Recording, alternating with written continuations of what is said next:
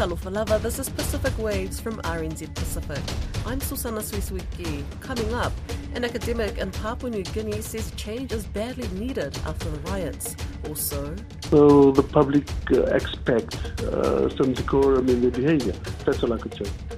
the scandal involving two cabinet ministers continues to rock Fiji's politics. And later on, we tell a Northern US Coast Guard lead about the Harriet Lane cutter.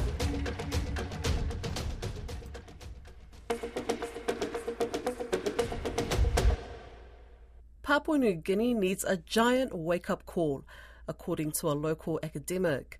Andrew Anton Mako says the country's systemic dysfunction was plain to see in the rioting and looting throughout the country's main cities two weeks ago. Mr. Mako, who is with the Australian National University's Development Policy Centre, says the government has failed to address the underlying causes of violence for years. He spoke with Don Wiseman firstly about how the outbreak of violence would have been avoided if systems had worked like they should. that deduction should not have happened if things were working properly. That information could have been already transmitted through the system so that not only the police officers but all the public servants could have been um, assured that there was a glitch in the system and then they would send the money back. The extra deduction, they will uh, return the money in the next pay or so. So I think that information could have been um, made available to the officers quickly so that the protest that happened should not have happened if they have done that. It's not the first time, though, is it? I think the PNG government is trying to present it as the sort of thing has never happened to us before, but it's just 18 months or so since an horrific election in which the violence level was at an all time high. It's like there's a powder keg primed to uh, explode at any moment. Yeah, agree with you on that, Don. It's a bigger problem. Whatever that happened on uh, Wednesday and the 10th was just the um, tip of the iceberg, right? This was going to happen. Governance is a big problem in this country, right? The government and the policymakers really need to take a um, comprehensive approach in addressing that. It's a big issue. And then with that, we got corruption and everything like that. In order to improve the public service machinery and for things to work, the government really needs to look at the administration part of the uh, of the system that they have. There's a whole series of areas around that, aren't there, in terms of training, staffing numbers, staffing pay, this sort of thing. It's been talked about for a long time. I've been covering stories about Papua New Guinea for years, and these similar sorts of things keep coming up in terms of the pressures on government departments and the pressure on wage earners and so on and so on, but it just gets worse and worse. Over the last 20 years or so, there wasn't any comprehensive reform to look at the public service machinery. I think the last attempt by the government to look at this was 20 or so years ago when when the uh, late, say, Mekere Morauta was the prime minister, right? So since then, there hasn't been any sort of reforms to improve governance, improve public uh, sector efficiency, and all that, right? So that's the bigger problem, right? We should have picked up where Sam Mekere left. So it's a bigger problem. It goes back many years, but I think if we had done something in the last 20 years to pick up from where Sam Mekere left in terms of uh, comprehensive reform to fix the issues, the administrative and governance issues of the country, we would not have uh, be facing the problems we are facing at the moment. So it's going to be a big problem, whichever government, this government or whether a new government comes on board or whatever happens. The government really needs, needs to look into that issue as a big uh, priority for them. So, where do you start? What's the first thing they need to do? It has to start from the leadership level, right? Firstly, the government needs to know that it's a big issue to start with, and then to you know get into the hard work. You know, it's not going to be easy. They have to really work on it for a number of years. I don't think it will, it will happen overnight. They will have to come up with a reform agenda, work on it for, for the next four or five years, right? So at the moment, what we are seeing is that they come up with reviews and things like that, and that they don't follow up with uh, you know the actual work that really needs to be done, right? So the government said, okay, it is a problem, and then we're going to set up a you know work plan for another four to five years to actually look at it. It's not going to happen overnight. Let's go back a wee way because after the election in 2022, and there was a lot of talk about strengthening police and so on, and there have been a couple of legal changes that have given the police greater powers. I'm not sure whether any of those have been applied at this point, but what else has been done in that regard? Is that just something that was talked about then and put in the too hard basket? There have been some reforms, but I think it's really looking at things that trying to address the symptoms, right? They're, they're not really trying to address the core issues. So, for example, the ICAC, the Independent Commission Against Corruption, is really to look at corruption at the grander level, but then there's a lot of things at play at the lower levels of the society. For example, unemployment is a big issue, right? So the crime rate and things like that that are happening in Papua New Guinea, it's just because there is no jobs for the young people of this country. So it is about looking at what are the underlying issues that is actually driving the social uh, issues. So whatever the looting and the things that happened on the 10th of January is a symptom of what is actually happening. There are underlying issues like unemployment is a big issue that the government needs to look at. The high cost of living pressure that people are facing. Inflation is a symptom of high cost of production and high, co- uh, no, high cost of doing business in Papua New Guinea. So they will have to look at addressing the underlying issues, not the symptoms. So if you are addressing the unemployment issue, what do you do? In a country like PNG. I know there's been talk for a long time about the agricultural potential and anyone who's spent time in PNG can recognise that, but I don't know if that's changed very much in the last 20 years. That's right. The focus is to be on the sectors that create jobs. So over the last few years, over the last decade or so, a lot of focus has been really on the resources sector, the uh, the mining, petroleum, the gas sector. Those sectors are really we call enclave sectors, or they got really limited linkage with the, the broader sectors of the economy. So and the mineral sector do not create a lot of jobs. A lot of the jobs are done by either machines or uh, highly skilled workers. Eh? So it is the sectors like agriculture, like fisheries, like tourism, forestry. Those are the sectors that really, really create jobs. So the focus of the government is to shift now towards improving those sectors, to invest a lot of money into these sectors not only money but also reform policies that will make sure that the agricultural sector, the fisheries sector, the tourism sector are revived. If they're thriving, then a lot of the you know, unemployed people will be able to find jobs in those sectors. So it is a shift that has happened at the national level. It has to be driven by the government and the policymakers to say that we will have to focus our shift towards these sectors, sectors that will create jobs for the majority of the people, especially the younger population of the country. Fiji politics continues to ramp up, and the individuals at the centre of it all happen to be the two ministers embroiled in a sex and drug scandal. The General Secretary of the leading party of Fiji's coalition government says ministers must remember that they work for the taxpayer and are public servants and therefore must act accordingly. His remarks to RNZ Pacific follow a recent complaint against his own party member, Women's Minister Linda Tabuya, over her conduct, which is being investigated, despite her saying the scandal is fake news. Uh, you know, sex sells, you know, and so there's fake news, you know, and I find that, you know, some uh, public uh, personalities who are impersonating as media personalities, uh, you know, have gone out there and sensationalized it. People's Alliance General Secretary Usaia Waqatairewa spoke with Alicia Foon about the unfolding situations. Well, I believe that the coalition is still strong because I haven't received anything that's uh, untowards with the coalition uh, till now. I haven't received any words or anything. So without um, receiving any official um, communication from the other parties, that's where I, I stand. I believe that the coalition is still strong. I, I sort of uh, close of all the noise levels that's coming from various directions and just concentrate on on, uh, on maintaining the coalition. And how would you describe what has been happening over the past week? Uh, has this come as a surprise to the People's Alliance, or has this kind of been bubbling for a while? I really could not comment on that. Uh, maybe it's bubbling within the the other party, the, the Social Democratic Liberal Party, but we haven't heard anything about what's happening in party with anything's bubbling there. But as far as I know, they've uh, uh, called a management uh, meeting to discuss the uh, dismissal of uh, of the uh, Minister for Education. That was the headline that came out at the beginning of the week. That's about all I could say about that. People's Alliance confirmed uh, that there was a complaint against Rabuka's cabinet minister at the centre of a sex and drug scandal. Now, that was uh, Linda Tabuya. Can you speak more to this and, and where is that at?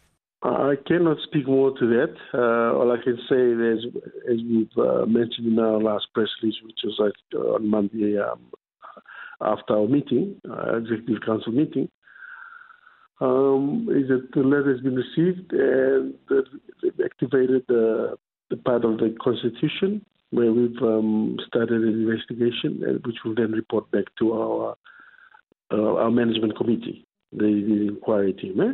and then they will um, decide what what will happen after that from the outcome of, of the investigation. And once the that complaint is accepted by the uh, executive committee to be investigated, they're given 21 days to complete their job. That's all I could say.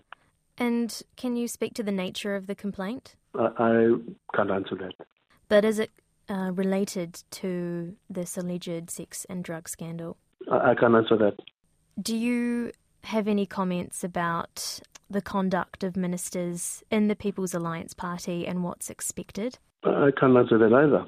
Do you believe that things that ministers do uh, on their own terms should be private matter and not for public discussion. We spoke to a political expert that really backed Linda Tabuya, saying that she was an extraordinary minister, and despite the complaint, uh, that he does not believe that she should be dismissed, and that anything that she does in private, whether it's on a ministerial trip or not, should not be a black cross on her name. Well, I mean, all ministers must remember that um, not only all ministers, all parliamentarians must remember that they are public officers and um, they are paid for by the taxpayers. Their um, salaries and uh, extras that come with, the, or the privilege that comes with the, with the position they, that they are filling in. So the public uh, expect uh, some decorum in their behaviour. That's all I could say. Do you have full confidence in the coalition and in Rabuka? Yes, of course. And what do you have to say to the people of Fiji who are concerned about what's happening, considering there is so so many layers to these discussions with the alleged affair, ministers uh, being dropped and then reinstated, and then this complaint with Linda? That's um, something that the party leader and prime minister can only comment on. I can't comment on that. But as the People's Alliance General Secretary, are you able to provide any reassurance or comments to uh, people that voted you in? I am not in a position to do that. That would be the party uh, leader's uh, role to comment on that. When can we hear about the decision surrounding the complaint? The, um, they've given 21 days from the day it uh, was accepted into the management committee, and we could expect something from that. So that, so that was last Monday. So we work on 21 days uh, from there. And then from there, will you making will you be making an announcement or providing a, a press statement? Yes, we'll um, call a, a, management committee meeting where they will present their, their findings and then they'll deliberate on that. And if they decide to make an announcement about, about that, then it'll be their call. So you can only say that a complaint was made, but you can't tell us what the nature of the complaint is. Is no, that correct? I can't. Okay. Are you aware that Minister Linda Tabuya went to uh, the Australian body for online images and cyber security? Are you aware that she asked for these images to be removed? Well, I read it in the papers. That's something beyond our control in Fiji. Do I support what she's requested? Well, she's well within her right to do that. Then, of course, we will support it. it I mean, as I said, it's up to it's it's it's uh, the right to do that, and she's complained and we'll just have to leave it at that. She responded to us saying it's fake news. So, if these images are fake, why has she requested for them to be taken down? Is this part of the investigation into the complaint? Mm, it has nothing to do with that. That's her own prerogative that she's requested that. In Hawaii, the US Coast Guard welcomed the Harriet Lane, a 270 foot Indo Pacific support cutter or ship with a 100 person crew. It was recently relocated from Portsmouth, Virginia to Hawaii last month in December. The cutter is one of the US's efforts to strengthen its relationship with the Indo Pacific region, with a focus on advising, training, joint deployment, and capacity building. Harriet Lane will be making a total of seven stops in the Pacific this month and throughout February. Joining me to talk about the Harriet Lane is Captain Jennifer Conklin. Kia ora, Jennifer. Tell us more about this cutter. Yeah, kia ora. Um, so the Coast Guard cutter Harriet Lane, uh, we're so excited that uh, she's transitioned. She was originally home ported on the east coast of the United States, but she has uh, now moved over to Hawaii. Um, and her first patrol starts in about a week, and she'll be heading down through the Pacific um, to visit all of our uh, Pacific Island partners to kind of kind of build on capacity, um, you know, kind of shared experiences, and uh, and kind of just you know continue our presence in the Pacific. Now, before we get into Harriet Lane's missions and operations, just going back to the basics, what exactly does the U.S. Coast Guard do? Yeah, so um, the U.S. Coast Guard, so I've been in the Coast Guard now for more than 20 years. Um, something that I'm passionate about is, uh, you know, it's, it's, it's a it's a public service, it's a maritime safety administration and agency, but we're also a law enforcement agency. And so through those kind of different avenues, you get to see a lot. So there's the humanitarian side of whether it's search and rescue or emergency management, um, or you know you get into the law enforcement pieces where we, you know, um, you know, kind of deter uh, malign behavior and drug smugglers and different things like that. Now, for you, was it an area of service that you always wanted to work in? Yeah, yeah. So um, I think um, for me personally, um, obviously, I, I think at some point early on, I was drawn to public service, um, and then the opportunity to be on or near the ocean on a regular basis, um, and and then contribute to like a humanitarian service. Um, yeah, the Coast Guard's always been. Uh, I don't know. I don't know how we kind of found each other, but it's definitely kind of been a natural, kind of a natural fit. Um, so yeah, and of course the adventure that comes with it. You know, going out on the ocean. I mean, the Pacific obviously is massive, and that was my first posting out here, and I have family in the Pacific, so it uh, is kind of a natural fit for adventure and, and humanitarian service. Now, you mentioned that the Harriet Lane is going to be heading to the Pacific and it will be stopping at seven Pacific countries. Um, what will the ship and its crew be doing there exactly? How long will the Harriet Lane be in the region for? So she's she's home ported in Hawaii now, so she'll kind of be an enduring presence out here. But uh, her first uh, planned trip, and uh, we haven't confirmed all these places, but the intention is for her to go to uh, first American Samoa, followed up with Samoa. Um, and while she's there, she'll be doing uh, fisheries um, engagements, operations, but also within, you know, in APIA, we have um, some environmental, uh, some Pacific environmental response folks rep that they'll be uh, engaging with as well. So really, when we look at her, I should probably rewind a little bit. When we look at her patrol, the Harriet Lane's patrol, it's um, it's really about all the Coast Guard missions and kind of capabilities that we can bring to the region that are, um, you know, relevant. So whether that's fisheries and law enforcement, conservation, um, uh, maritime safety, stewardship, those types of things. It's it kind of kind of the full package is what we're trying to kind of do with this cutter. Um, so um, yeah, so fisheries, environmental response, emergency management. So uh, like I said, American Samoa, Samoa, and then hopefully on to Fiji. Um, and then she'll hopefully be conducting some search and rescue exercises um, with the Fijian Navy while she's there and, and different SAR authorities.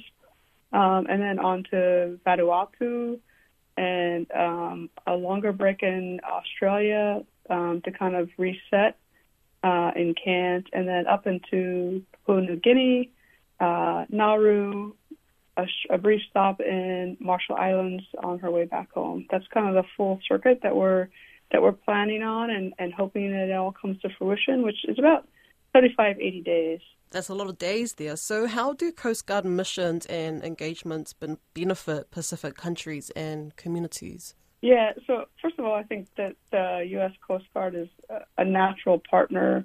Um, obviously, the Pacific Islands, it's you know all maritime countries and states, um, and you know we, we talk about the Pacific Island leaders. They always say, you know, it's not the ocean that divides us, it's the ocean that connects us. And so when we talk about port security. We talk about sovereignty. Um, we talk about fisheries and stewardship with the fisheries. These are all things that are naturally in the Coast Guard's kind of what we say in Hawaii we say kuleana, but in your area of responsibility. Um, I think that as we share practices um, and we can kind of build on each other's capabilities and capacities, that uh, I think we can, you know, we we can all do more collectively versus, um, you know, each trying to tackle these issues individually. I think for all of us. That's Pacific Waves for today. To listen back, head over to rnzi.com slash programs. We're also on Spotify, Apple and iHeartRadio podcasts. From myself and the RNZ Pacific team, Tofa Soifua.